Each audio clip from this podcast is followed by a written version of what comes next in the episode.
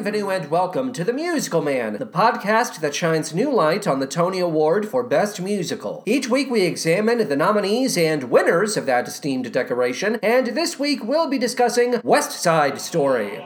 Maria, Maria, Maria, I've just met a girl named Maria, and suddenly that name will never be the same to me. Maria, I've just kissed a girl named Maria, and suddenly I found how wonderful a song can be. Maria, say it loud, and there's music playing. Say it soft, and it's almost like praying. I'll never stop saying Maria.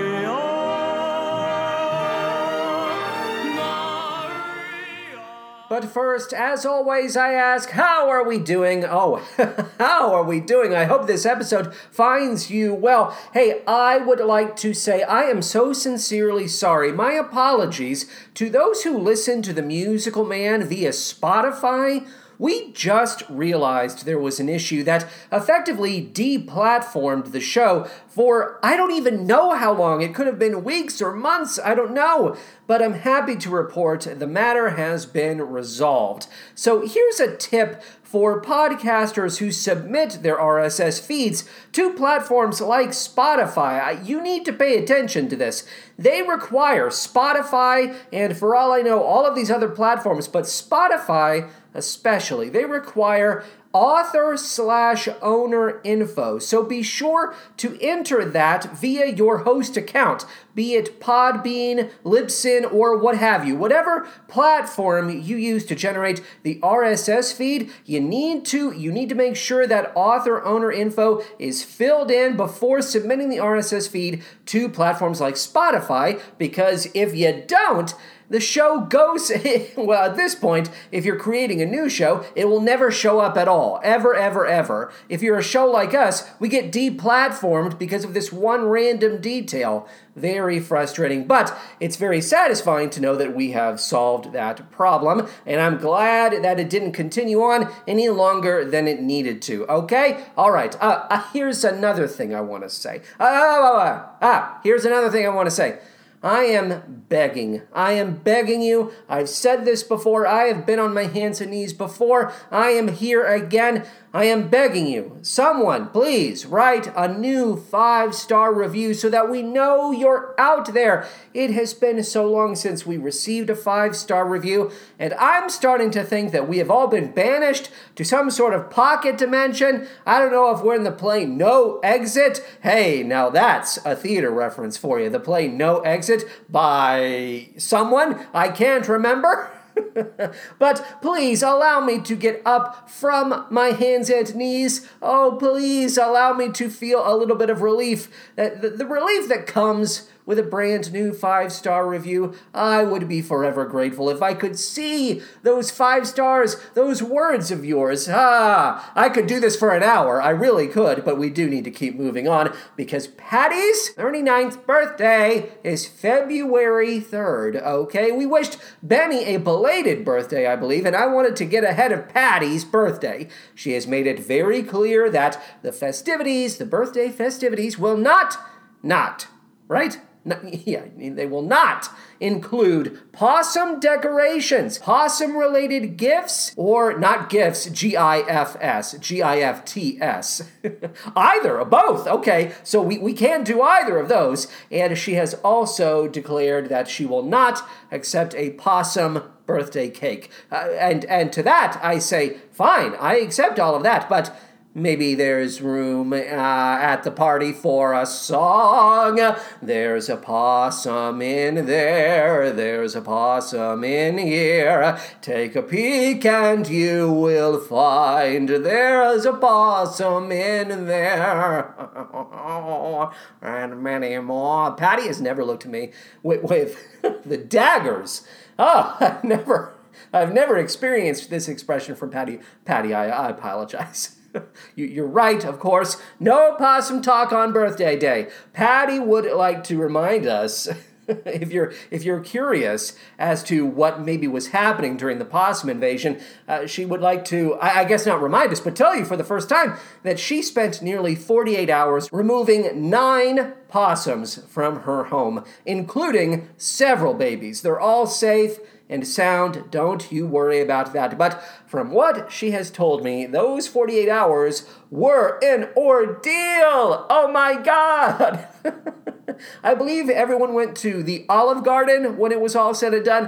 Uh, honestly, that sounds like a paradise after all of that.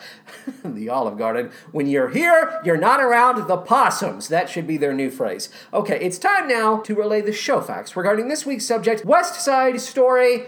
Are you ready? Show me the facts. You say, all right, let's do it. Ha! In 1949, Jerome Robbins hits upon this idea to adapt William Shakespeare's Romeo and Juliet into a radically modern musical. He says it'll be about a Jewish girl and a boy from an Irish Catholic family falling in love. The girl will be a survivor of the Holocaust. Ah, I'm a genius! Arthur Laurents, eager to write his first musical, agrees to tackle the book. Leonard Bernstein signs on to compose the score, though he's more interested in writing an opera than a musical. Arthur and Jerome scoff. We are not writing an opera, Leonard. That's what they say to him. Time passes. Arthur completes the first draft of the show, which is operating under the title East Side Story. Jerome gives it a once over and swiftly backs out of the project, claiming it's too similar to plays like Abie's Irish Rose from 1927. Fair enough, Jerome. You realize this was your idea, right? Fast forward to 1955. Arthur is selected by Martin Gabel to adapt Serenade, a 1938 novel by James M. Cain, into a musical. It's about an opera singer who finds out he's a homo.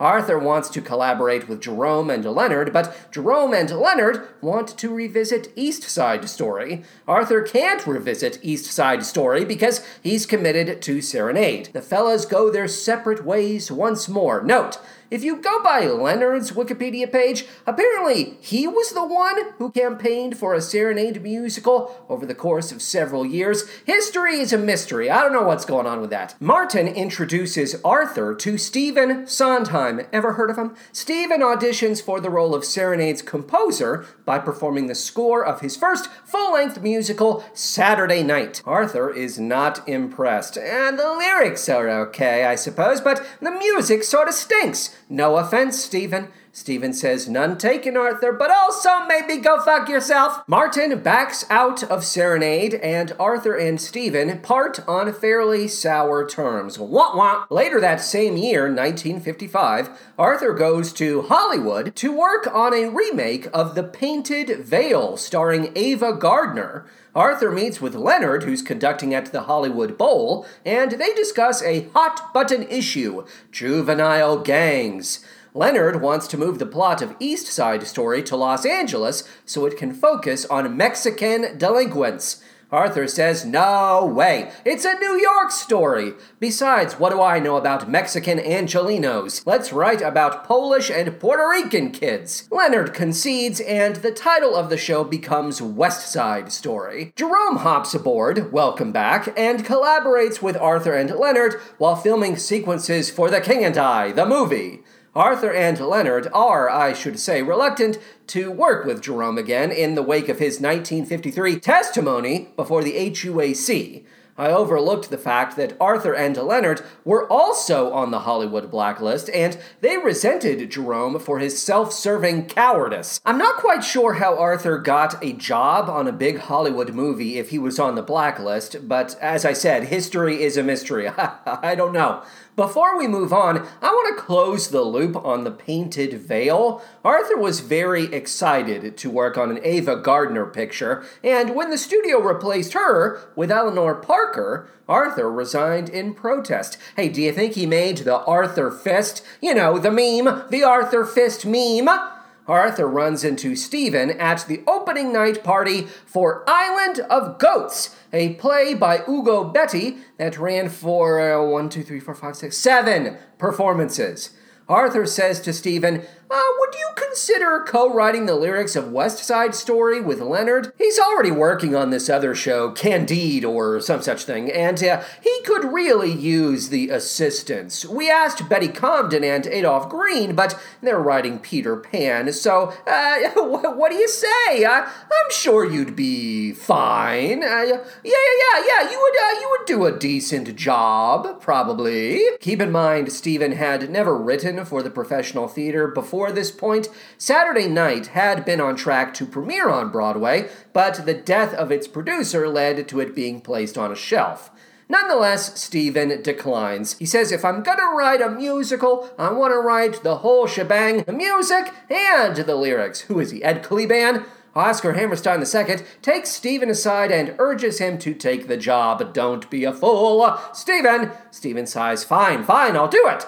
A new round of development begins, and by 1956, the team is ready to put West Side Story on its feet. The only trouble is that everyone's busy. Jerome is directing and choreographing Bells Are Ringing. Leonard's hands are full with Candide. It's an opera, we know. And Arthur's new play, A Clearing in the Woods, is about to premiere on Broadway. How are we ever going to find time for West Side Story? Smash cut. Smash cut. A Clearing in the Woods closes after 36 performances. That's 29 more than Island of Goats, but who's counting? And shortly thereafter, it's full steam ahead for West West Side Story. The team develops a plan of action. Rehearsals will start in two months' time, but the first item on the agenda is a backers audition. We need money, and the only way we're going to get it is by presenting this show to people who have it. Sadly, the backers audition is a bust. There isn't a single producer who wants to be associated with West Side Story. It's too dark, they cry. Whatever happened to musicals about carnivals and carousels and state fairs and uh, Ferris wheels? Somebody should write a musical called Ferris Wheel. Stephen hands the script for West Side Story to Hal Prince, who is in the process of producing the musical New Girl in Town. Hal says, I like it, Stephen, but let me see what George has to say. George Abbott is the book writer for New Girl in Town, and he is not a fan of West Side Story. He says, Hal, trust me, you don't want anything to do with this. Hal says, Oh, what do you know, George? New girl, a new girl in town is a mess. What do you know? Let's do this thing, Stephen. Jerome makes a startling announcement shortly before rehearsals begin. He says, I refuse to do the choreography. He says, Everyone always gets four weeks for the choreography, and that simply isn't enough rehearsal time. Ah! All right, says the team. How about eight weeks? Jerome says, Only eight weeks? I suppose I could make that work. Arthur continues to work on the script, devising a bunch of made up slang terms as a way of avoiding foul language. Shove it up your flabberjabber, fly on down to the grain mill, quarter boy, that kind of stuff. He dreams of offering James Dean the lead role of Tony, but, uh, Let's just say Jimmy doesn't make it to the audition. Leonard, for his part, keeps trying to turn West Side Story into an opera. Think of opera as a cookie jar Leonard keeps reaching for. Mmm, he says, me want cookie. Everyone keeps telling Leonard, stop that! Cookies are a sometimes food! That's the hand slapping sound effect. Jerome's relationship with the cast is predictably awful. On the one hand, he allows the dancers to develop their own steps and character profiles which, you know, they appreciate. That's fun. On the other hand, he keeps everyone separated in the spirit of gang warfare. He says, We've got two gangs in this show the Jets and the Sharks. If you play a Jet, you must never speak to someone who plays a Shark. Got it? And that goes the other way too, of course. Look, dummies, the Jets and the Sharks hate each other, and I need you to hate each other, all right? And to that end, I'm gonna spread so many rumors about you people, nasty little rumors that will make everyone upset at everyone else. Then Jerome makes his biggest demand yet. Listen up, he says, I came up with this idea. The idea for this thing is mine, and I deserve a conceived by credit. Give it to me. I want it. The team says, sure, take your conceived by credit. Have a blast. Jerome says, thank you. I will now use this to justify a lot of last minute changes to the show, and I will not run them by anyone. Leonard, Arthur, Stephen, and Hal are apoplectic. By the time West Side Story opens in Washington, D.C., no one is talking to Jerome. The D.C. tryout is successful, though Stephen can't help but notice how none of the reviews cite him as the co lyricist. They only care about Leonard. Leonard feels bad. He says, Stephen, let me make it up to you. How about we remove my title as co lyricist and you take full credit? How does that sound? Stephen says, Well, not great, considering we wrote the lyrics together and I don't really like your contributions, and I wouldn't want other people thinking I wrote them. In the end, Stephen receives full credit for the lyrics, and he goes on to complain about it for the rest of his natural life. West Side Story went on to become a 1958 nominee for the Tony Award for Best Musical. It opened on Broadway on September 26, 1957, at the Winter Garden Theater, before moving to the Broadway Theater in March of 1959, and then back to the Winter Garden Theater in May of 1959. The production ran for a total of 732 performances. After a successful national tour, the show returned to the Winter Garden for its first revival revival in April of 1960. That revival ran for an additional 249 performances. The show was, of course, conceived by Jerome Robbins. The book is by Arthur Laurents, music by Leonard Bernstein, lyrics by Stephen Sondheim, and that's the official credit. The basis is Shakespeare's Romeo and Juliet, which was first published in 1597. Did you know that? Now you know. The director of the production was Jerome Robbins, musical director Max Goberman, orchestrations Leonard Bernstein, Sid Ramin, and Irwin Kostal, choreographer. Well, we have Jerome Robbins and Peter Gennaro. We we should absolutely take a moment to focus on Peter Gennaro. Let's direct all of our mental energy toward Peter, and now we will move on. Scenic design Oliver Smith, lighting design Jean Rosenthal. Hello again, Jean. Sound design Sound Associates Inc. Ah, costume design Irene Sharaff, and the original Broadway cast was as follows. We have Larry Kert, Carol Lawrence, and George Marcy, who returned in 1960 to reprise their roles of Tony, Maria, and Bernardo, respectively. We have Mickey Calin, Ken Leroy, Chita Rivera, hello, Chita Rivera, Art Smith, Lee Becker, Grover Dale, Arch Johnson, Tony Mordente, Eddie Roll, David Winters, Tommy Abbott, William Bramley, Hank Brunjes, Ernie Castaldo, Martin Charnin, Marilyn Cooper, Wilma Curley, Carol DeAndrea, Al DeCio, Marilyn D'Honau, Gene Gavin, Frank Green, Riri Grist, Carmen Gutierrez, John Harkins, Lowell Harris, Ronnie Lee, Jack Murray, Jane Norman, Julie Oser, Leanne Plain, Nanette Rosen, Lynn Ross, Jamie Sanchez, Noel Schwartz, and Elizabeth Taylor. No, not that Elizabeth Taylor, a different Elizabeth Taylor. Of all the actors who played prominent Puerto Rican roles, I'm fairly certain Chita Rivera was the only one with Puerto Rican ancestry. Carol Lawrence, for example, was Italian, so, uh, you know, just let that sit with you. Tony Nods. Okay, so West Side Story 1 Best Scenic Design, Oliver Smith, and Best Choreography, Jerome Robbins. It was additionally nominated for the following Tony Awards Best Musical, of course, Best Featured Actress in a Musical, Carol Lawrence, Best Costume Design, Irene Sharaff, and Conductor and Musical Director. That award would have gone to Max Goberman if Max had won, but Max did not win. Six nominations, two awards when all was said and done. Let's talk about the plot. On the Upper West Side of Manhattan, two roving gangs of teenagers, the Jets and the Sharks, vie for control of the streets. The Jets are Polish, the Sharks are Puerto Rican. Their leaders, Riff and Bernardo, want nothing more than to settle this dispute once and for all, and the only way that's going to happen is with an all out rumble. Tony, the former leader of the Jets, is in love with Maria, Bernardo's little sister.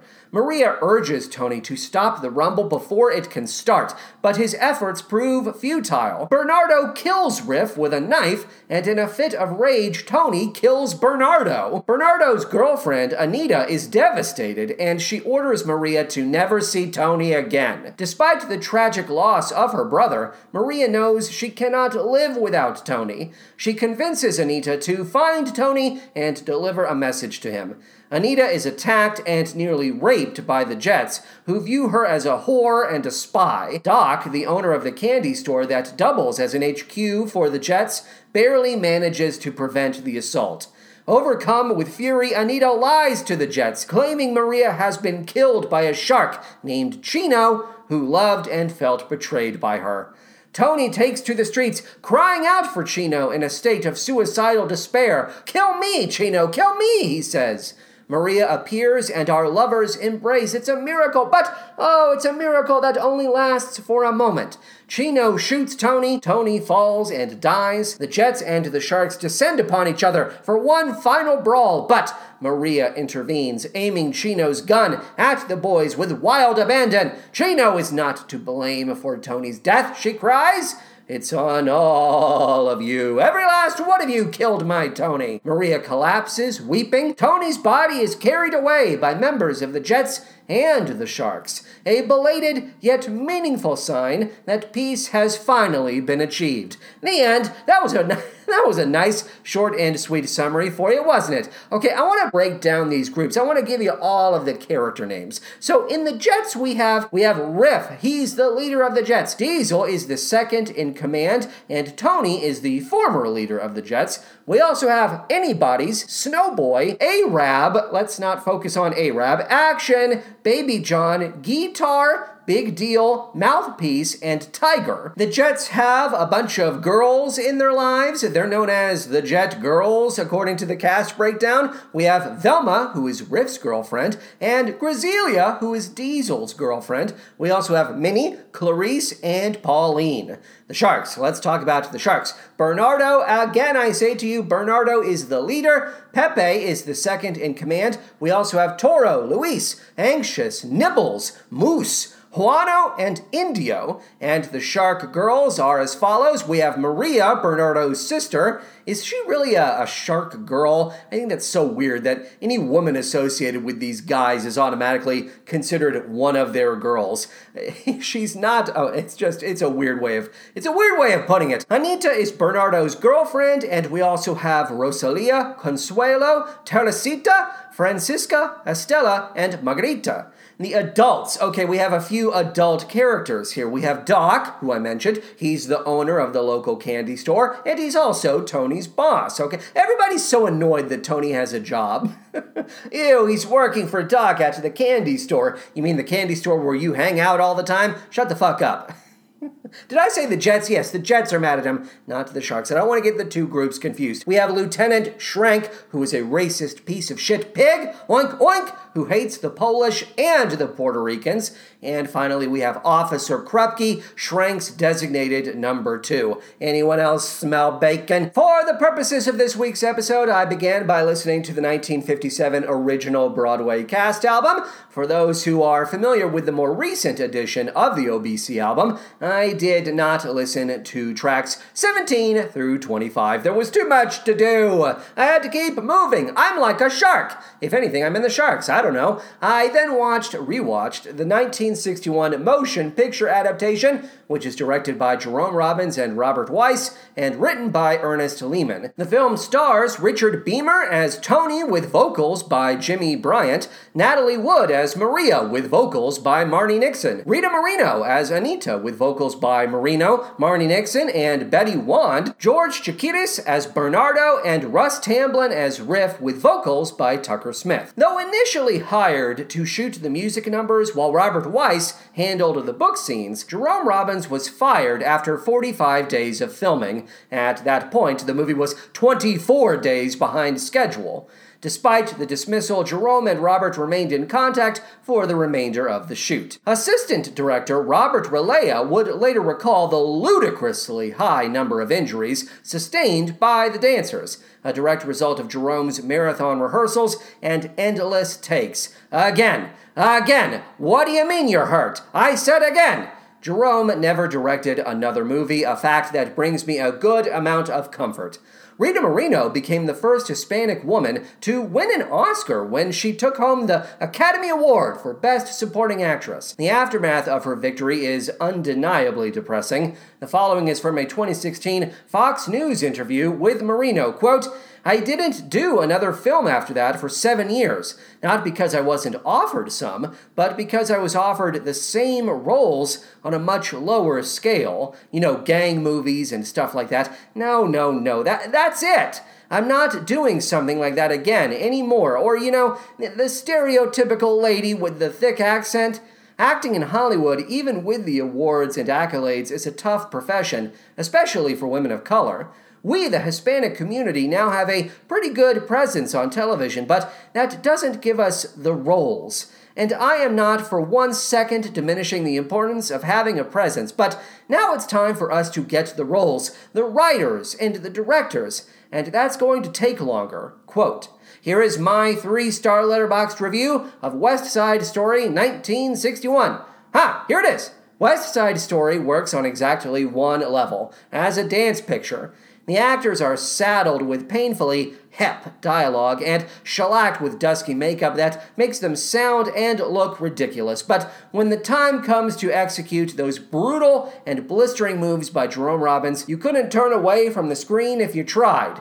To be clear, the decision to utilize brownface ensured this would never be a timeless classic, and it kills me to know Rita Moreno had to wear that shit along with her white co stars. It's mortifying. P.S. There isn't a single moment when the Spanish dialogue doesn't sound like it came out of a child's textbook. Vámonos, muchachos, estarde! The sharks say estarde a lot. An addendum to this review of mine no one looks more foolish under the uh, quote unquote Puerto Rican makeup than George Chakiris, who plays Bernardo. He looks like a walking Cadbury bar that could begin melting at any moment. I then listened to the 1984 studio cast album, which stars Jose Carrera as Tony, Kiri Te Kanawa as Maria, Tatiana Troyanos as Anita, Richard Harrell as Bernardo, and Kurt Ollmann as Riff. This was the first recording of West Side Story to feature Leonard Bernstein as the conductor of his own score. And for better or worse, this is definitely the opera he always wanted. So operatic at times, it's borderline unintelligible. Did I mention a portion of the music Leonard wrote for Candide wound up in West Side Story? He was writing both scores at the same time. I don't blame him. I then listened to the 1996 studio cast album, The Songs of West Side Story, which features the hottest or the hottest artists the 90s had to offer, All-4-One Selena, Michael McDonald, Kenny Loggins, Aretha Franklin, Natalie Cole, Little Richard, Salt-N-Pepa, and Phil Collins, singing the songs of West Side Story. Uh, this is basically pure moods for the Broadway set, extremely corny and chill for the most part. For the most part, it's a tragedy. No one thought to sign Enya for a cover of One Hand, One Heart because Enya would have torn that shit up. I tell you, we'll hear several clips from this album during our show-related ephemera segment. So be at the ready, all right? Do me a favor, be at the ready. I then listened to the 2009 Broadway revival cast album, which stars Matt Cavanaugh as Tony, Josefina Scaglione as Maria, Karen Olivo as Anita, George Akram as Bernardo, and Cody Green as Riff. The 09 revival was directed by our old friend Arthur Laurents. And if you ask me, Arthur was a bit too proud of his idea to add more Spanish to West Side Story. His attitude seemed to be, Can you believe what we've done here? Oh, Spanish! Who knew? What a brilliant idea! They had Spanish in the 50s, Artie. You could have put Spanish in the fucking thing back in the 50s. Come on! Lin Manuel Miranda provided the Spanish language lyrics and dialogue dialogue. This would have been after In the Heights, before Hamilton, and way before The Scuttlebutt. I then rewatched the 2021 motion picture adaptation of West Side Story, which is directed by Steven Spielberg and written by Tony Kushner. It stars accused sexual abuser Ansel Elgort as Tony, Rachel Zegler as Maria, Ariana DeBose as Anita, David Alvarez as Bernardo, Mike Faist Feist? Uh, my cream pie cutie Mike Feist Feist as Riff, Rita Moreno as Valentina. That's all. That's all the cast info I have for you. Ariana DeBose went on to become the first Afro Latina, openly queer woman of color to win an acting Oscar when she took home the Academy Award for Best Supporting Actress. Rita Moreno and Ariana DeBose, two Anitas, two Oscars. Speaking of Rita Moreno, here are some excerpts from her February 2019 Sirius XM interview. We were a long way out from seeing Tony Kushner's West Side Story in theaters, and Rita knew they had a lot of work ahead of them as far as this script was concerned. Quote, I've only read a very, very rough version of the script, and it's very rough, meaning tons of stuff is going to be changed. For instance, Tony Kushner did the Spanish parts with his Spanish dictionary, which was horrific. I, I didn't know how to say that to Stephen. Finally, in our conversation on the phone, I said, Listen, Stephen, I don't know if you're aware of this, but the Spanish in the script is not terrific. He said, Oh, no, no, no, no, that, that's Tony Kushner using a Spanish dictionary. I was very nervous that Stephen would think that was the correct thing. Quote, My four star Letterboxd review of West Side Story 2021 is as follows. Here it is. Oh, I love a beefed out twink in a dirty ass tank top. That is the actual opening line. You should be following. You should be following me on Letterboxd. You you get stuff like that. Love a beefed out twink in a dirty ass tank top. If it were not for Ansel Elgort, this would be the definitive take on Bernstein, Sondheim, and Laurents musical. What it could and always should have been when it first opened on Broadway in 1957. So let's make sure Ansel remains forever in the gutter where he belongs and count the blessings he would otherwise distract us from. Spielberg's direction, Janusz Kaminski's cinematography, Paul Tazwell's costumes, hello again, Paul, Tony Kushner's script, which sheds more light on Bernardo and the Sharks than Laurents Book ever bothered to land, Rita Moreno's rendition of Somewhere, a heart stopping performance that feels like it was shot as a oneer, even though we mistakenly cut away from her on several occasions. Iris Menas's portrayal of Anybody's, a character who obtains what he wants most for the Jets to see him as the man he knows himself to be, while simultaneously inheriting a legacy of violence and racism and rape he is not prepared to reckon with or answer for. This movie is so goddamn good! That's my Letterboxd review. Now, notably, the 1960, 1964, 1980, and 2020 Broadway revivals were not recorded for posterity.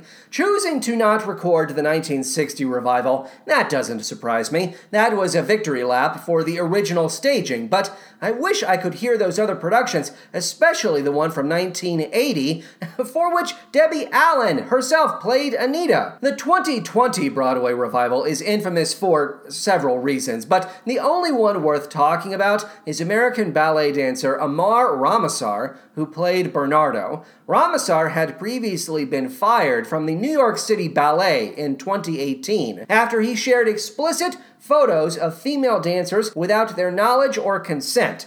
In 2019, Ramasar was reinstated to the New York City Ballet after a union arbitrator determined his firing was unjust.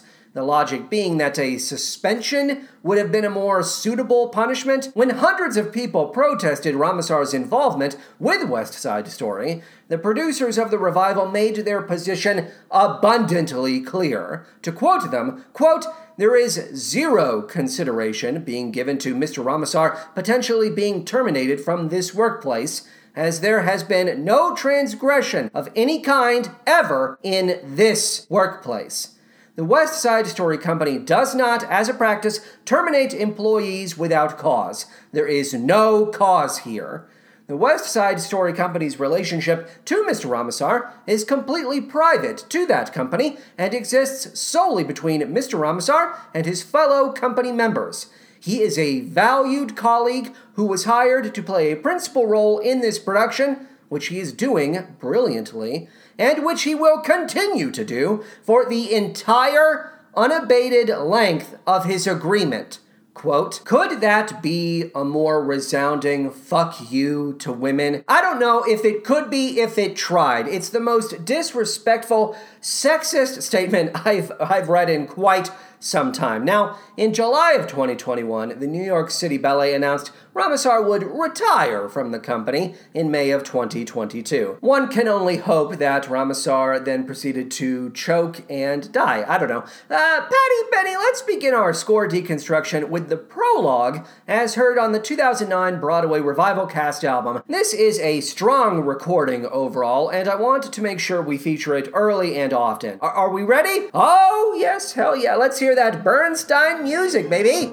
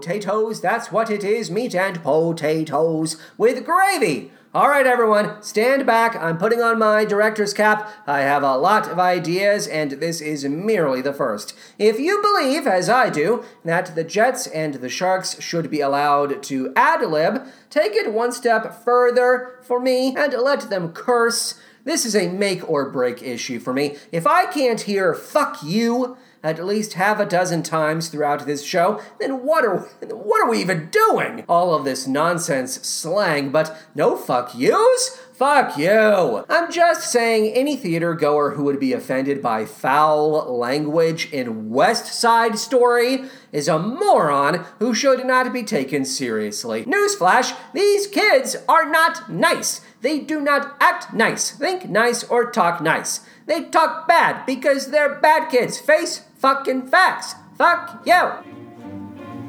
When you're a jet, you're a jet, all the way from your first cigarette to your last dying day.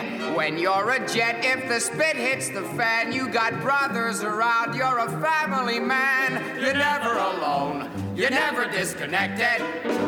You're home with your own. When company's expected, you're well protected. Then you are set with a capital J, which you'll never forget till they cart you away. When you're a jet, you.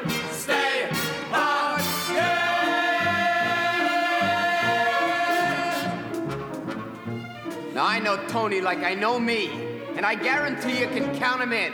In, out. Let's get cracking. Where you gonna find Bernardo? At the dance tonight at the gym. But the gym's neutral territory. Ooh, I'm gonna make nice with him. I'm only gonna challenge him. Great, Daddy-O. So everybody dress up sweet and sharp. Meet Tony and me at 10. And walk tall. We always walk tall. We're jets. The greatest. When you're a jet, you're the top cat in town. You're the gold medal kid with the heavyweight crown. When you're a jet, you're the swingingest thing, little boy. you're a man, little man, you're a king. The jets are in gear, our cylinders are clinking. The sharks will steer clear, cause every Puerto Rican's a lousy chicken. Here come jets like a bat out of hell. Someone gets in our way, someone don't feel so well. Here come the jets, little world, step aside. Better go underground, better run, better hide. We're drawing the line, so keep your noses hidden. We're hanging a sign, says visitors forbidden, and we ain't kidding. Here come the jets, yeah, and we're gonna be every last bargain gang on the whole bargain street, on the whole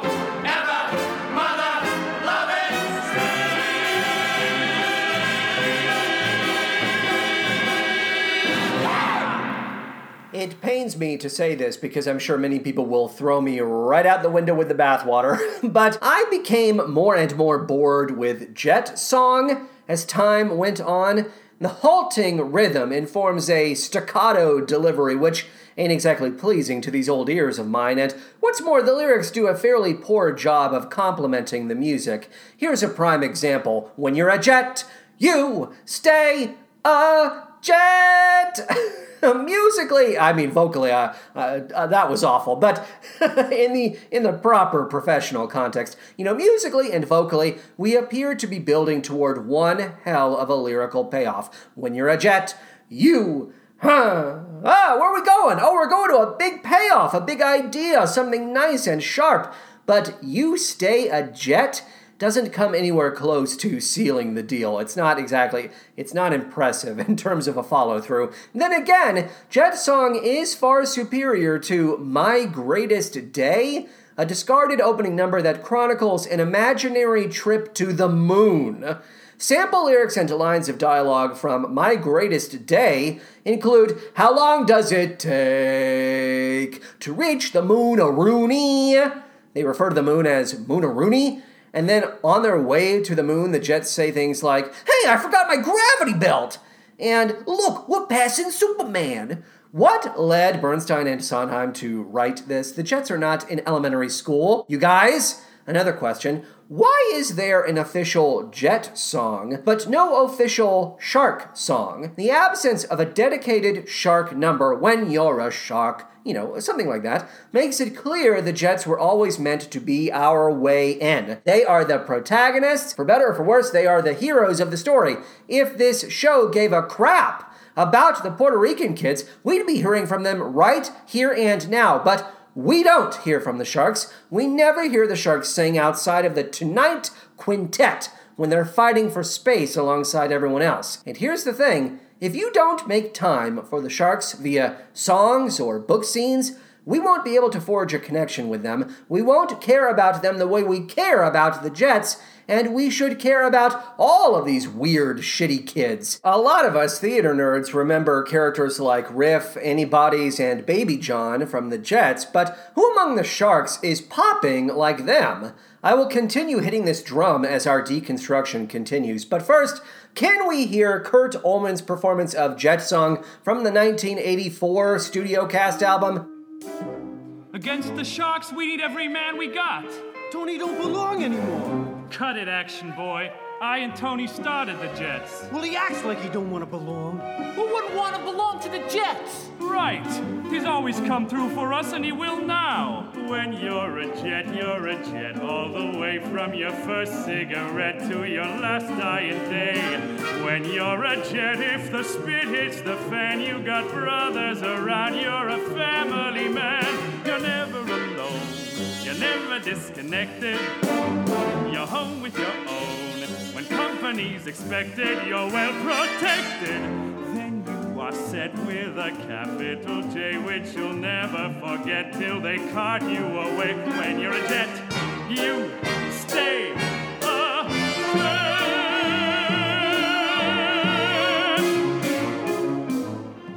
I know Tony like I know me. I guarantee you can count him in in, out. Let's get cracking. What's going on, Mr. Ollmann? Dean Martin could have played a teenager more convincingly. You sound like a 48 year old father of six who gets routinely plastered on the golf course. I'm fine. I just need a club sandwich.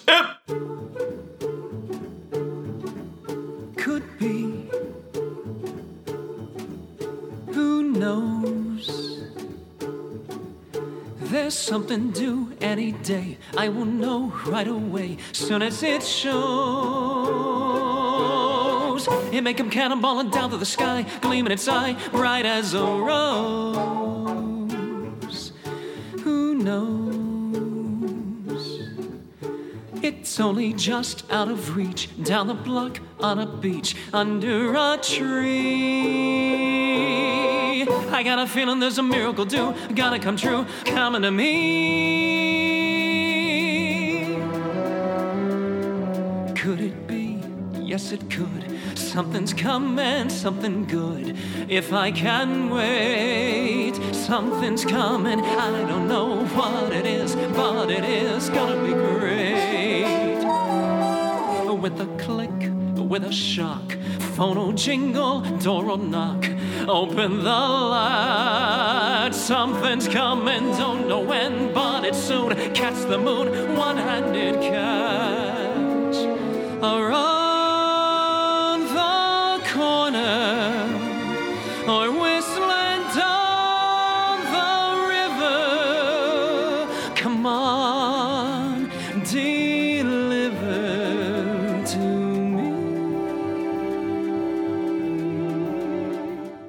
Was Matt Cavenaugh singing Something's Coming from the 2009 Broadway revival album Director's Cap Activate. Here's what I want to see a Tony who boasts a brutalist figure and the voice of an ever loving angel. Riff and the Jets should want Tony back in the fold because he's a butcher, a real honest to God unit. This kid has been told to go, move, run, reach, take, kill for the majority of his short life.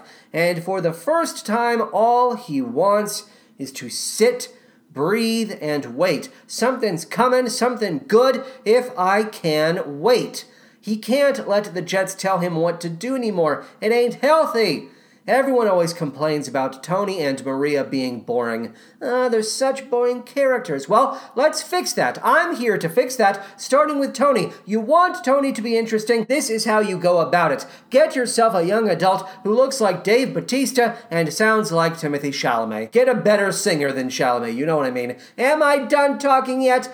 Not by a long shot. Tony, in my mind, is Billy Bigelow from Carousel if Billy had a heart and the capacity for change. We should fall in love with Tony despite his rough exterior, and when he kills Bernardo, that should scare the hell out of us. We should think, oh, this guy could kill me at the beginning of the show. And then uh, towards the middle, we think, wait, no, he's a sweetheart. And then when he kills Bernardo, we think, wait, no, he could and absolutely would kill me. Yipe!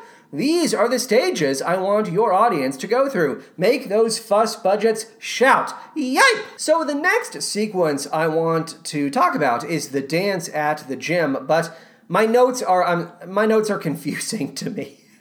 I will admit that. Here's what I have written down. I have da da da la da da da da la da da da la da da da da la da. What does God? I, I looked over this like nine times. What does that mean? What does that mean, Patty? Patty, you you know? You don't know. You do. Oh my God. Well, what was I talking about? What was I talking about?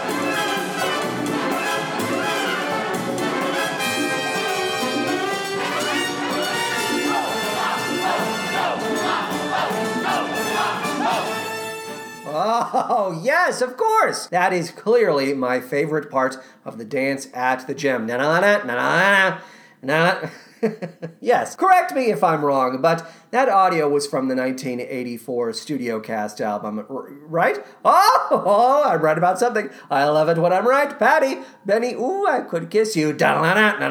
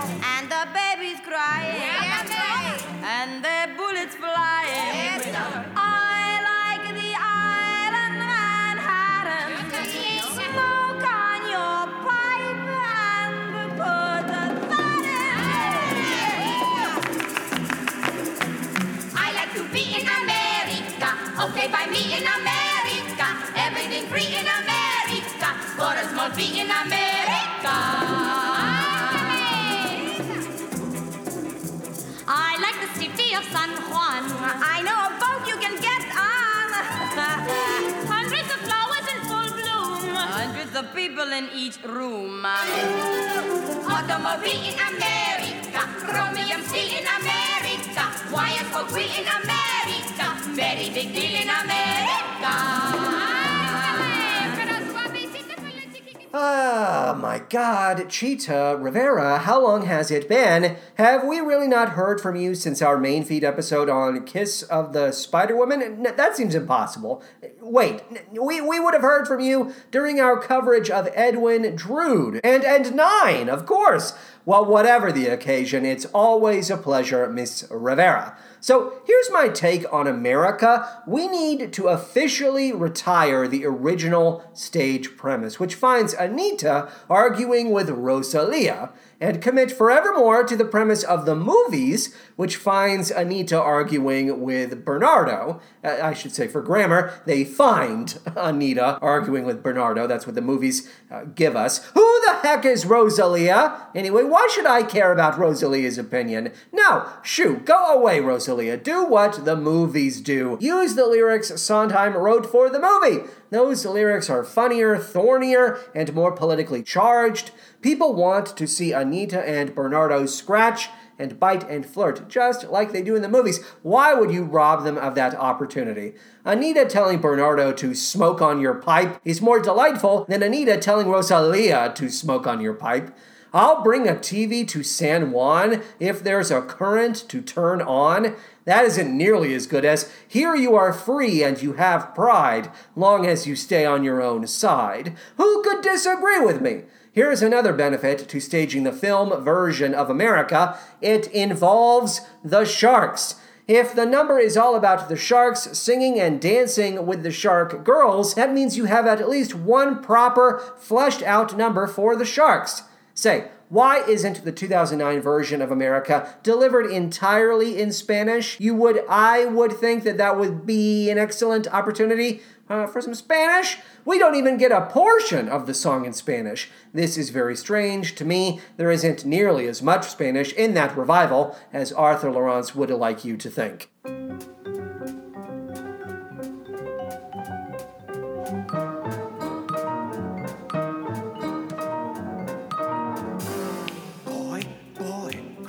Boy. Get cool, boy. Got a rocket in your pocket. Keep coolly cool, boy. Don't get hot, cause man, you got some high times ahead. Take it slow, and daddy, oh, you can live it up and die in bed. Boy, boy, crazy boy. Stay loose, boy. Breeze it, buzz it, easy does it. Turn off the juice, boy. Go, man, go, but not like a yo yo schoolboy. Just play it cool, boy. Real cool.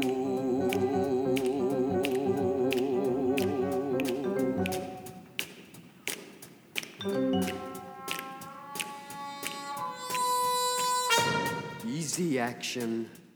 In the original 1957 production of West Side Story, the cool number is performed right before the Jets and the Sharks negotiate the terms of their rumble. Us Jets need to stay cool so the Sharks don't know we're nervous.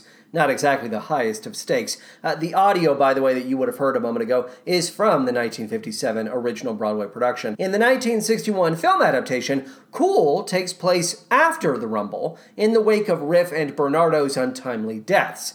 Us Jets need to stay cool because if the cops show up, we don't want to go to jail for being accessories to Moida. This is more exciting because the stakes are much higher. But the 2021 film has the best take of all. Cool should absolutely be contextualized as an admonishment delivered by Tony and directed at Riff. You gotta be cool, buddy boy, because you are nuts, and all of this fighting is gonna get someone killed. Have you seen the 2021 movie? It's a very good movie, minus Ansel. To think Stephen Sondheim was always complaining about the lyrics for I Feel Pretty when he could have been re examining the lyrics for Cool. Look at these lyrics. Got a rocket in your pocket? Keep coolly cool, boy. Go man go, but not like a yo yo schoolboy. We get enough crummy slang fed to us via Laurents book. We don't need more of it in the songs, Stephen. Ugh, do not come for me, Stephen. It's been a week and I do not have time for ghosts. Do not make me call the Ghostbusters, Stephen. P.S. I never, I never need to hear a jet scream, I wanna bust! I wanna bust! Bust cool. Would you guys cut it out with all of the bust talk? You fucking freaks. P.P.S. This could have been a number for the fucking sharks.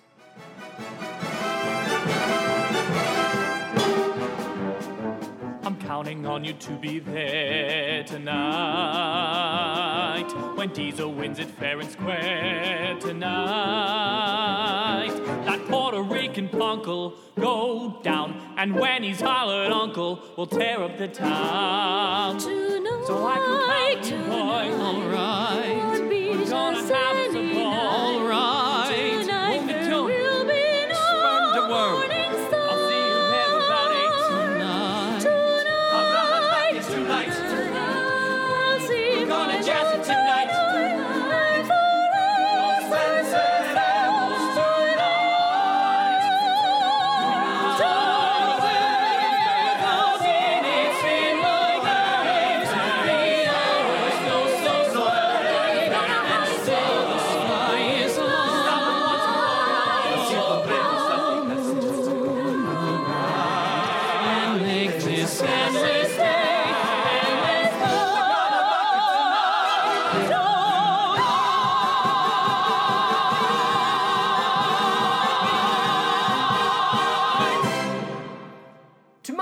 Mind, the Tonight Quintet sounds richer, tighter, and more confident on the 2009 Broadway revival recording, which is why we just heard it. But let's hear the tail end of the original recording from 1957 and see how the two performances compare.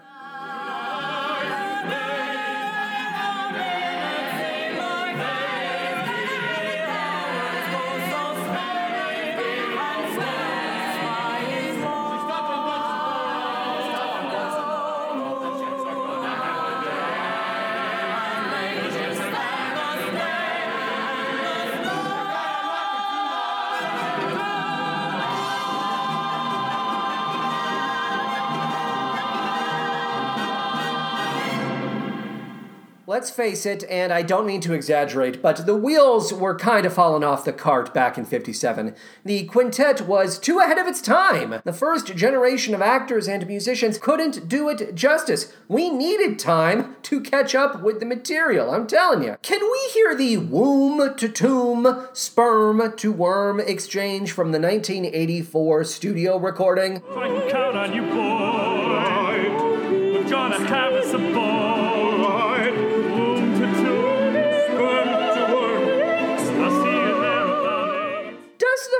Phrase sperm to worm demand this much gravity? Womb to tomb, sperm to worm. This ain't Hamlet, my man. Play it cool. Cooly cool, boy.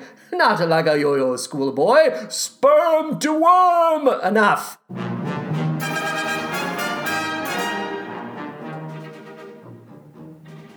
I feel pretty, oh so pretty. I feel pretty and witty and bright, and I pity any girl who isn't me tonight.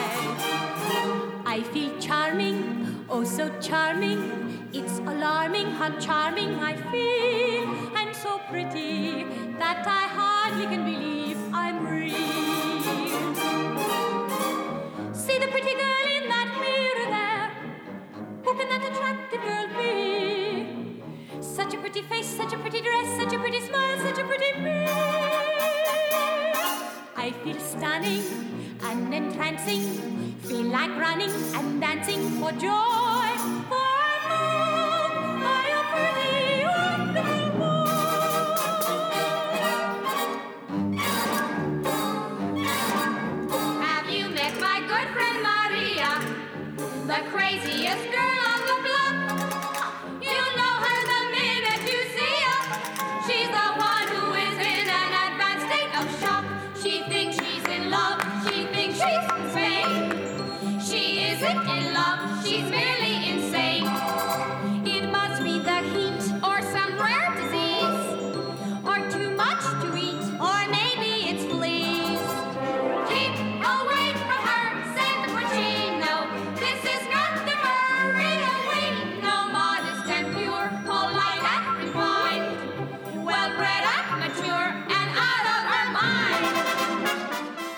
Interview with 60 Minutes, Stephen Sondheim explains why he supported the decision to cut I Feel Pretty from the 2020 revival of West Side Story. Throughout this segment, which you're about to hear, we routinely cut to a 1988 interview with Sondheim, and between the two, it's clear the man has no respect for or faith in Maria as a character. They dropped I Feel Pretty. Yeah, well, there's a practical reason for that.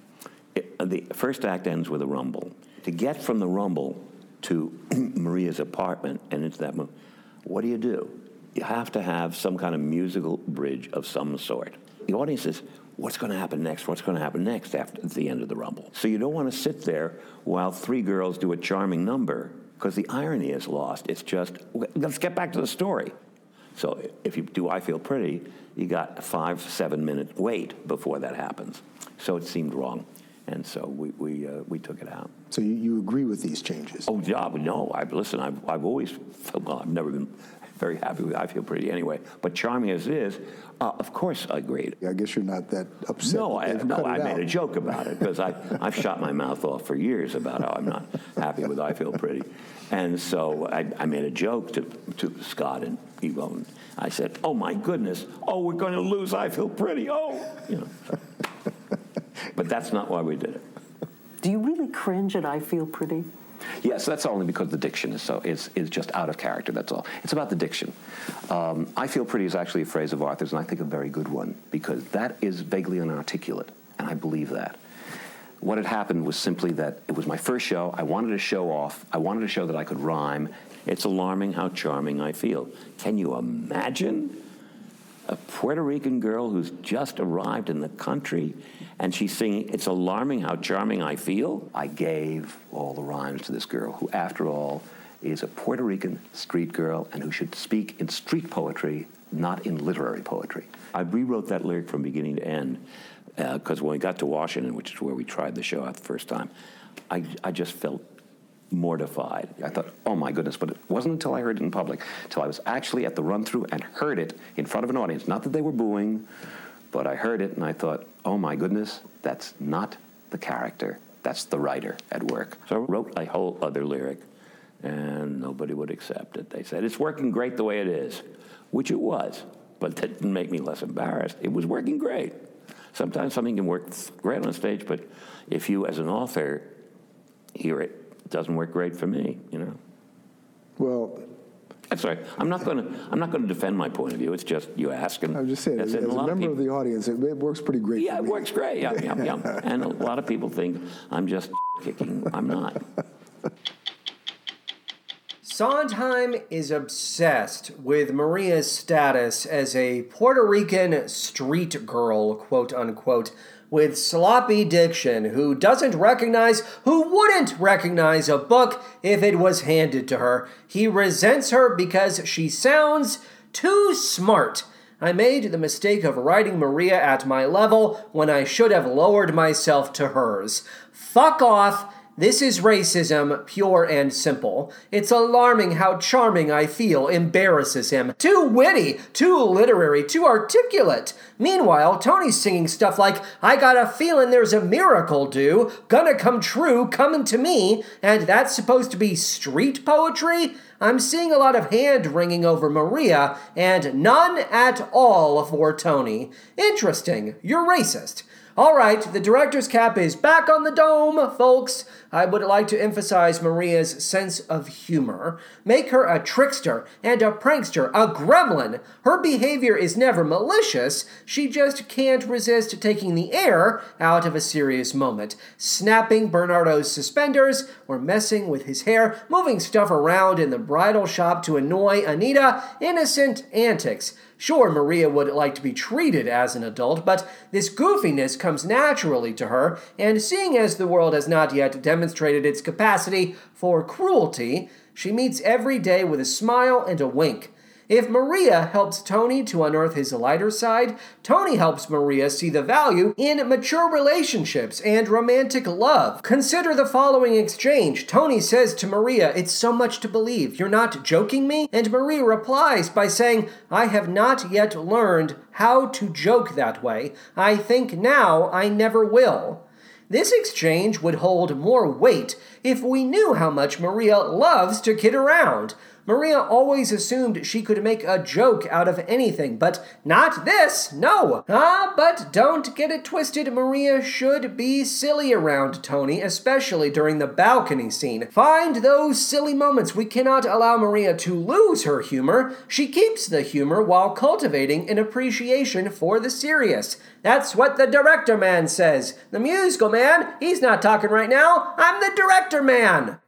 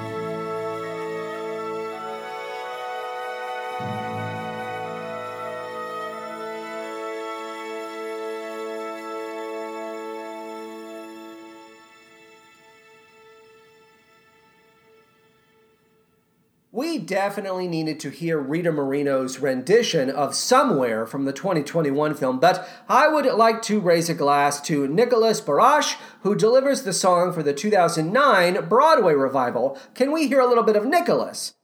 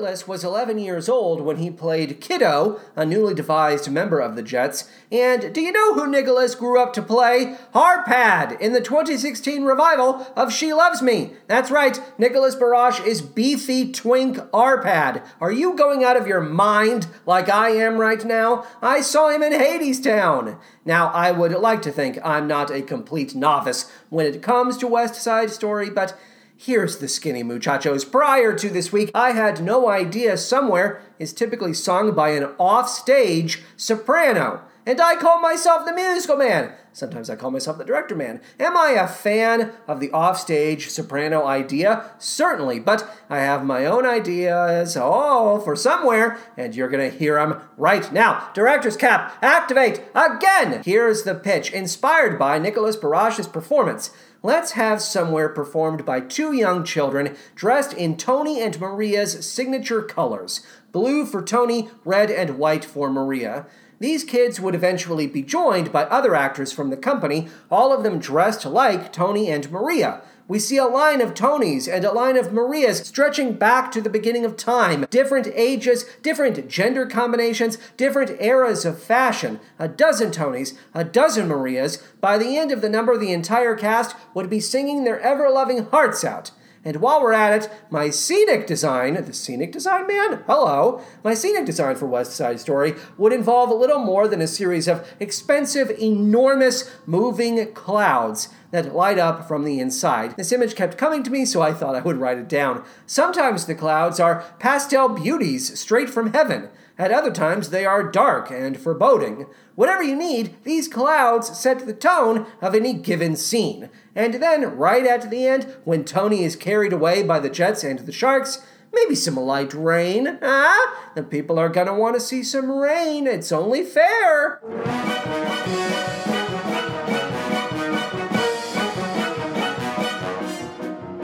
Hey, you! Who, me, Officer Krupke? Yeah, you. Give me one good reason for not dragging you down to the station house, you punk. Dear, dear, dear, kindly Sergeant Krupke, you gotta understand, it's just our bringing upkeep that gets us out of hand. Our mothers all the junkies, our fathers all the drunks. Golly Moses, naturally we're punks. Gee, Officer Krupke, we're very upset. We never had the love that every child ought to get. We ain't no delinquents, we're misunderstood. Deep down inside us, there is good. There is good. There is good. There is good. There is untapped good. Like inside, the worst of us is good. Oh, look at my good, good baby. This is nice baby action. Oh, that's a touching good story. Oh, well, let me tell it to the world. just tell it to the judge. Oh, yeah, Judge, that's a good idea. Dear kindly Judge Your Honor, my parents treat me rough with all their marijuana. They won't give me a puff. They didn't wanna have me, but somehow I was had. Leaping lizards, that's why I'm so bad. Right, Officer Krupke, you're really a square. This boy don't need a judge, he needs an analyst care. It's just his neurosis that ought to be coipped. He's psychologically disturbed. I'm disturbed. We're disturbed. We're disturbed. We're the most disturbed. Like we're psychologically disturbed. Oh, jeez. Yeah, that worked. Hear ye, hear ye. In the opinion of this court, this child is depraved on the account that he ain't had a normal home. Hey! I'm depraved on account I'm deprived. So take him to a head shrinker. Remember how I said Leonard Bernstein took a chunk of the music he wrote for Candide and used it for West Side Story instead? Well, the music from Gee Officer Krupke is a part of that chunk. It was initially written for Candide, and now you know. The Jets and the Sharks share a mutual hatred for cops I cannot help but admire. These kids may not like each other, but they would rather die than aid an officer of the law. Why should they? The cops don't care about them. The cops are racist pricks who have no sense of loyalty. Fuck them. Uh, granted, the Jets are also racist pricks, and like the cops, they aim to keep the streets free and clear of undesirable elements, but they do not snitch. You gotta give them that. You do not actually have to give them that. Say, you know what I realized? Gee Officer Krupke could have been a number for the fucking Sharks. The Jets get three numbers, and the Sharks get Zippo, Zip Zip, eat my ass. And yes, I did perform Gee Officer Krupke for my high school's so called comedy review, the one that opened with Comedy Tonight from A Funny Thing Happened on the Way to the Forum. Did anyone laugh? No, of course not. In case you forgot, we also recreated SNL sketches along with the Cuban Pete sequence from The Mask. Doesn't it feel nice to know you never saw any of this and never will? I envy you people.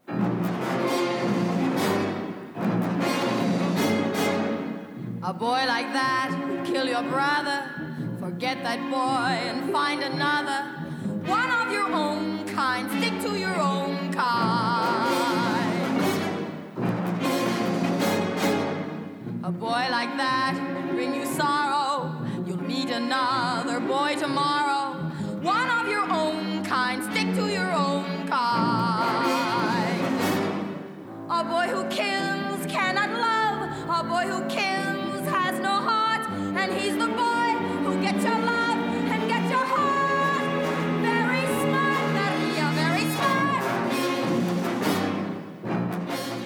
Nobody but nobody sings a boy like that, like Chita Rivera, and ain't nobody ever gonna neither. That's what I say.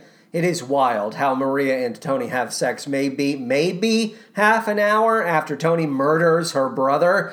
Oh boy, what an interesting situation. Killer, killer, you are a killer, Tony. Oh, if I wasn't so horny right now, I would kill you. Uh, that dickhead better be fantastic. Do you hear me? It needs to be fantastic. All right.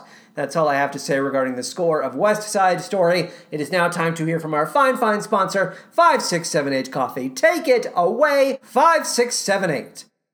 All right, is everybody here? We got everybody? Great. Okay, so thank you for coming in a little bit early. I know this is earlier than we typically start, but uh, a situation has been brought to my attention, a, a problem, it's an issue, and I think that we as a company need to address this. I wasn't really sure how I wanted to explain this situation, and then I, I guess I hit upon this this idea that you know we're supposed to be a, a company. We're we're in rehearsals for this show, and I think that the show could be something great. I believe Billion Dollar Baby could run for years, but I believe that the only way that's ever going to happen is if we are a company made up of people who trust each other, made up of people who respect each other, and arguably more importantly, respect the leaders of the company. It's a team. Uh, you know, I'm one of the leaders, and I like to think that uh, I, have I've tried to give you the respect that y- that you deserve, and you know, the space to really feel this material out. And uh, it's come to my attention that uh, my I had a I had a I had a I had a I had a box. I had a box. I had a box of five, of five, six, seven, eight uh, to-go pouches in in the in the green room, and uh, it was it was it was with my stuff. It was with my stuff, and it's not with my stuff anymore. I don't know where it is. I don't know where it is. And if anybody would like to name names, uh, I, I, you know, I'm fi- I'm fine. You know, you shouldn't feel bad about naming names. If you know who took the five, six, seven, eight to-go pouches, just tell me because it's really it's it's it's really upsetting to me if you can't if, if you can't tell. I'm, I'm really bothered by it. I mean i need i need the i need them. I need the five six seven eight to go batches to, to focus on the work that needs to be done the choreography the directing. I, I need to focus on these things. And without them of course i could buy more of course. Yes of course i could buy more but that's not the fucking point is it? That's not the fucking point. One of you motherfuckers took my five six seven eight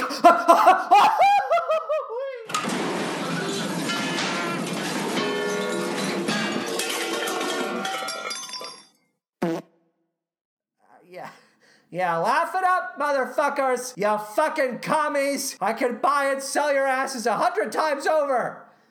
Ah, that wasn't a fart, by the way. That wasn't a fart.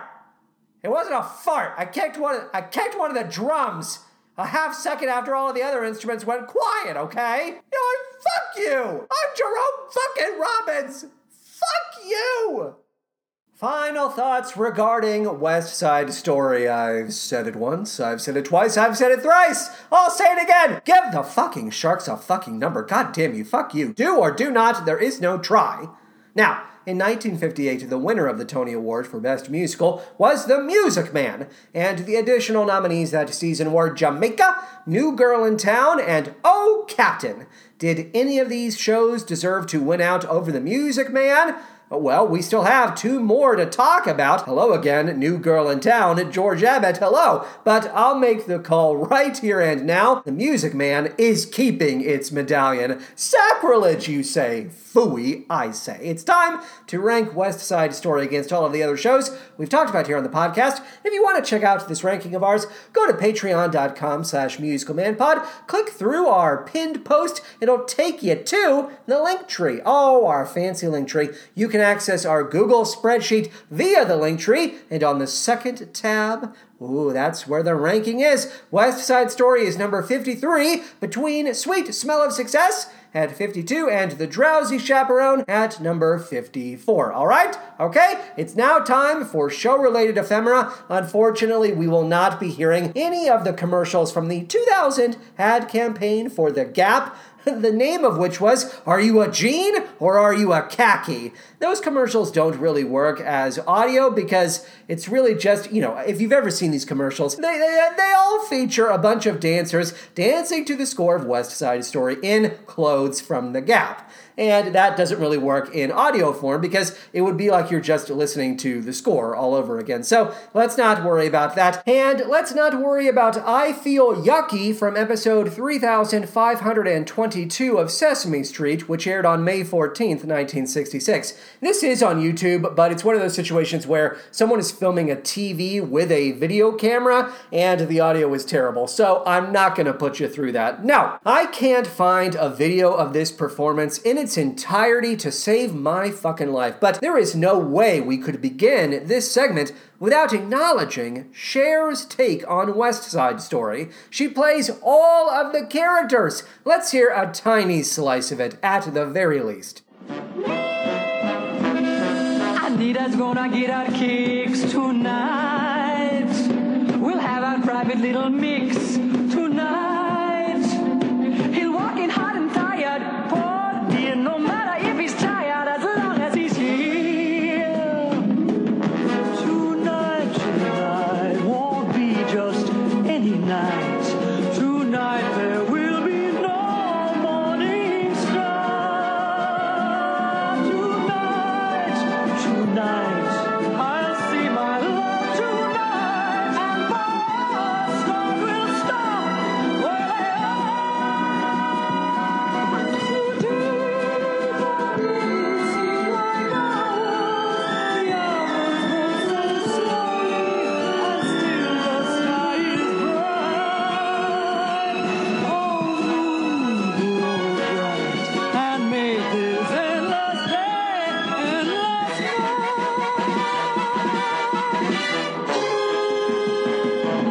coming out on top tonight. We're gonna watch Bernardo drop tonight. That's where Regan Funk will go down, and when he's hollering out we'll tear off the town. Isn't it weird how Cher's Tony is better than Cher's Maria? Who knew? That performance, by the way, is from Cher Special, which first aired on ABC on April 3rd, 1978. Where can we watch this thing? Cher Special. I want to watch it. Share Media should not be lost media. Next up, Diana Ross sings Somewhere on The Tonight Show with Johnny Carson. This episode aired on April 5th, 1968. That's one day after the assassination of Martin Luther King Jr. Yes, there's a place for each of us, and we must try to pursue this place. Where love is like a passion that burns like a fire. Let our efforts be as determined as that of Dr. Martin Luther King, who had a dream that all God's children, black men, white men, Jew, Gentile, Protestant, Catholic, will join hands and sing that spiritual old hymn. Free at last, great God, free at last. Yes, there.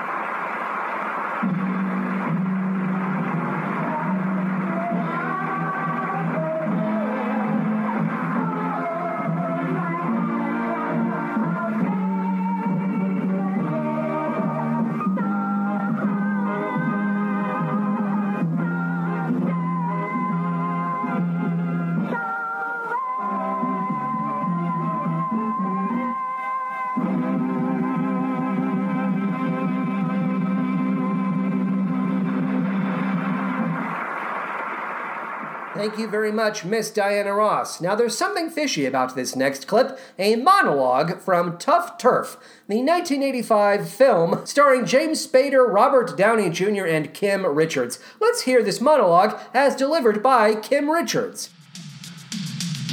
Move back, Nick. Move back, I said!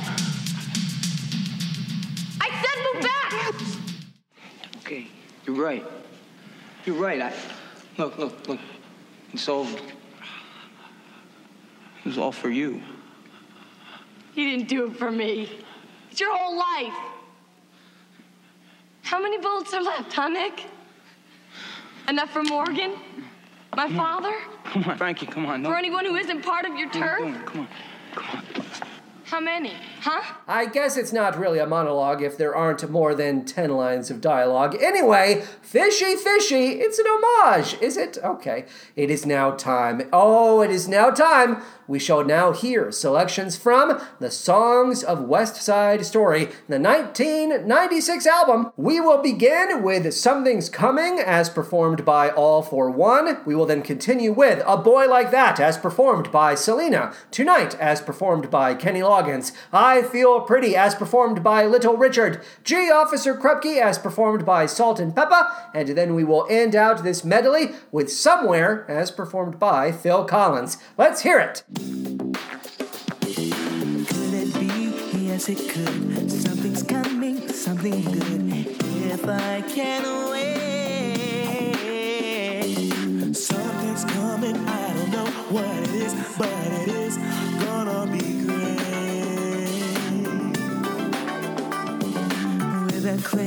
with a shot, shot a jingle, door all night, open.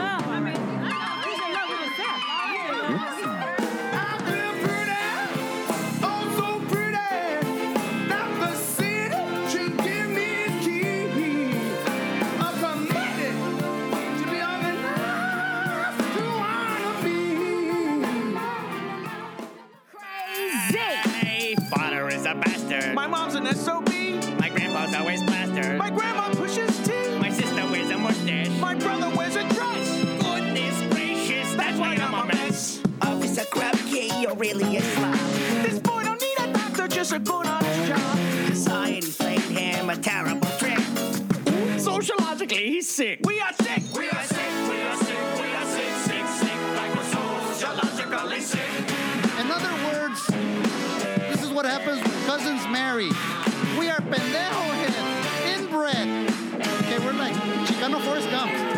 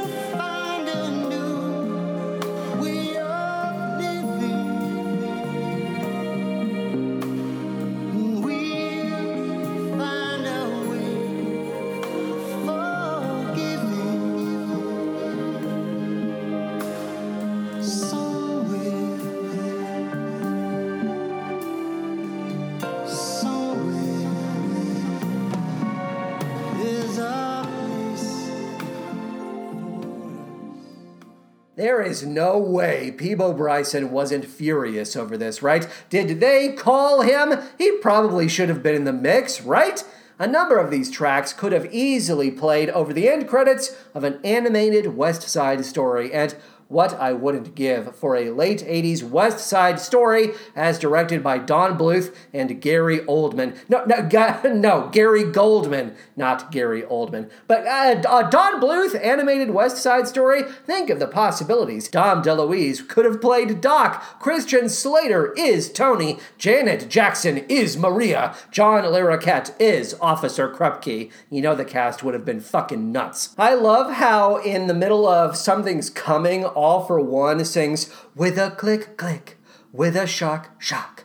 Phone'll jingle, hello, door'll knock, who is it?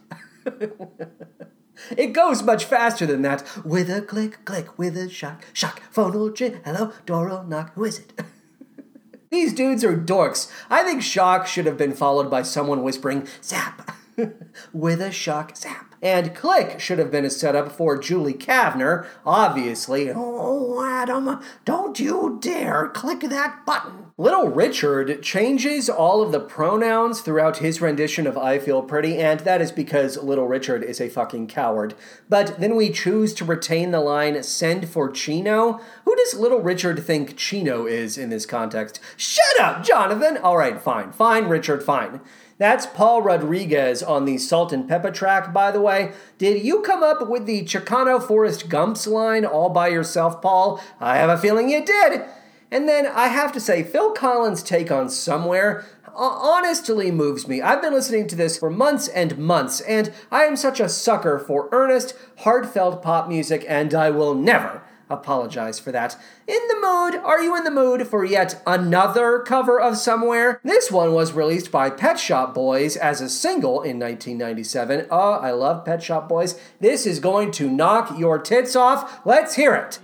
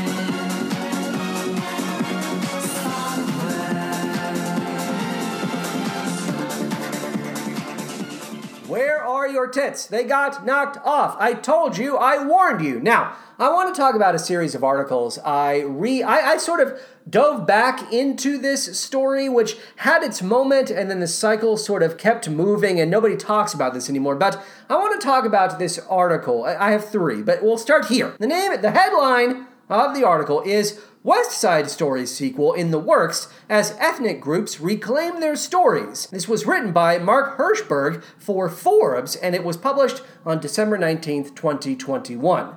This article reports on a new musical in development at New Haven's Long Wharf Theater. The writers, Steven and Mildred Ruiz Sapp, are a married couple who, during a November 2021 live stream for Long Wharf, express an interest in exploring Hurricane Maria and its effect on the island of Puerto Rico. But that's only part of the pitch because they also claim to be inspired by West Side Story. Per Steven Sapp, quote, What happened to that young woman, Maria, after she walks out of the park after Tony has been murdered? What life does she lead now that she knows hate and murder? And where does her story continue to go on and be an older woman in Puerto Rico during Hurricane Maria? Quote, Steven makes it clear during the 2021 live stream that this was only one of several ideas that were meant to keep the ball rolling, but that's not in keeping with a February 2020 press release issued by Long Wharf Theater, which describes the show thusly quote, a response to cultural appropriation in West Side Story, the new musical focuses on what happens to Maria after the original musical concludes. Quote, and then in that same press release, Steven Sapp is quoted as saying, quote, our jump off point begins where the imagined Puerto Rican lives that inspired West Side Story left off. I know that sentence makes no fucking sense, but that's, uh, trust me, that's what it is. I double checked. Interweaving true Puerto Rican narratives, we discover the journey of a starry eyed Puerto Rican girl through her life's journey, witnessing what she has experienced and the world she has inspired along the way. Quote Now, in another Forbes article written by Mark Hirschberg and published on December 22nd, 2021, the headline for that is Following Report Theater Changes Tune on West Side Story Sequel. By this point, Long Wharf had released a statement regarding this musical, Maria, which read in part, quote, it is important to distinguish that this is not a sequel to West Side Story or a derivative work, but has its own genesis rooted in Mildred Ruiz Sapp's own family experience and deep connection to Puerto Rico. Quote, and then I found an American theater article written by Jose Solis and published on March 7th, 2022. The headline for this is How Universes Solves a Problem Like Maria. Universes, by the way, is a reference to a program within Long Wharf Theater's season. Okay, so to quote this article, quote, the piece Steven and Mildred are working on, titled Maria, is a commission from Long Wharf Theater, and indeed, an initial press release described the piece thus In response to cultural appropriation in West Side Story, the new musical focuses on what happens to Maria after the original musical concludes. As Steven and Mildred explained to me, though, they conceive of Maria as a way to explore the aftermath of Hurricane Maria in Puerto Rico, as seen through the eyes of a woman who has experienced a trauma similar to that of the musical's heroine, a young woman who learns that she entered a world where she was unwanted, where she would lose everything she loved. Quote, so that, that's me quoting from the American Theater article. And as Oprah might say, so what is the truth? Isn't this the strangest collection of articles? Did Long Wharf Theater go too far with their initial press release? If they were going too far, why did uh, why did Steven Sapp? Is that right? Yes, Steven. Why did you go along with it if that wasn't the core idea? Were the Sapps ever truly interested in writing a sequel to West Side Story? And was it wrong for the media to take Long Wharf Theater and the Sapps at their word? This is such a weird story. But we won't solve this history mystery today. We have to keep moving forward. To determine which show we discuss next, we'll need to take a ride on the musical carousel, otherwise known as the random number generator I named after that classic Rodgers and Hammerstein show, The Dame's Lame Claim to Fame. The Dame's Lame Claim to Fame. Everyone ready? Then away we go!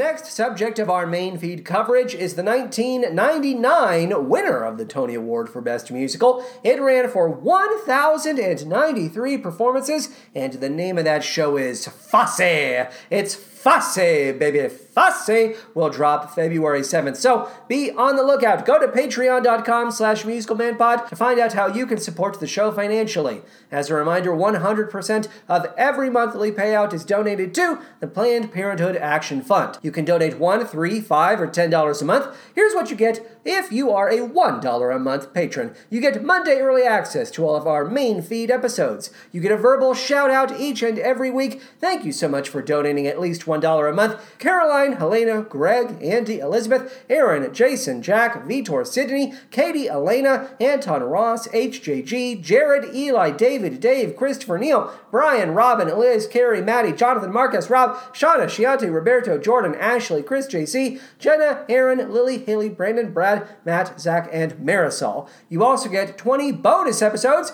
regarding the 73rd annual Tony Awards, the trailer for the film Cats, The Little Mermaid Live, a full review of the film Cats, Emma at Chicago Shakespeare Theater, Take Me to the World, a Sondheim 90th birthday celebration, Hamilton via Disney Plus, Documentary Now, original cast album, Co-op, John Mulaney and the Sack Lunch Bunch, Jingle Jangle, A Christmas Journey, Dolly Parton's Christmas on the Square, Arlo the Alligator Boy, hey, the trailer for Steven Spielberg's West Side Story, Vivo, the Tony Awards present Broadway's Back, Diana, Annie Live, The Notebook at Chicago Shakespeare Theater, Beauty and the Beast, a 30th celebration, and the 1999 animated film The King and I. You also get season one, that's 12 episodes of Radio Boy, a series for which I check in with myself via the non musical theater songs that make me feel more like myself. And finally, all 16 episodes in M3, The Movie Musical Man, a series dedicated to movie musicals. Oh, every episode uh, features a trilogy of movie musicals that are tied by a common theme. It's a great show. If you donate $3 a month via Patreon, you get everything I've already described, plus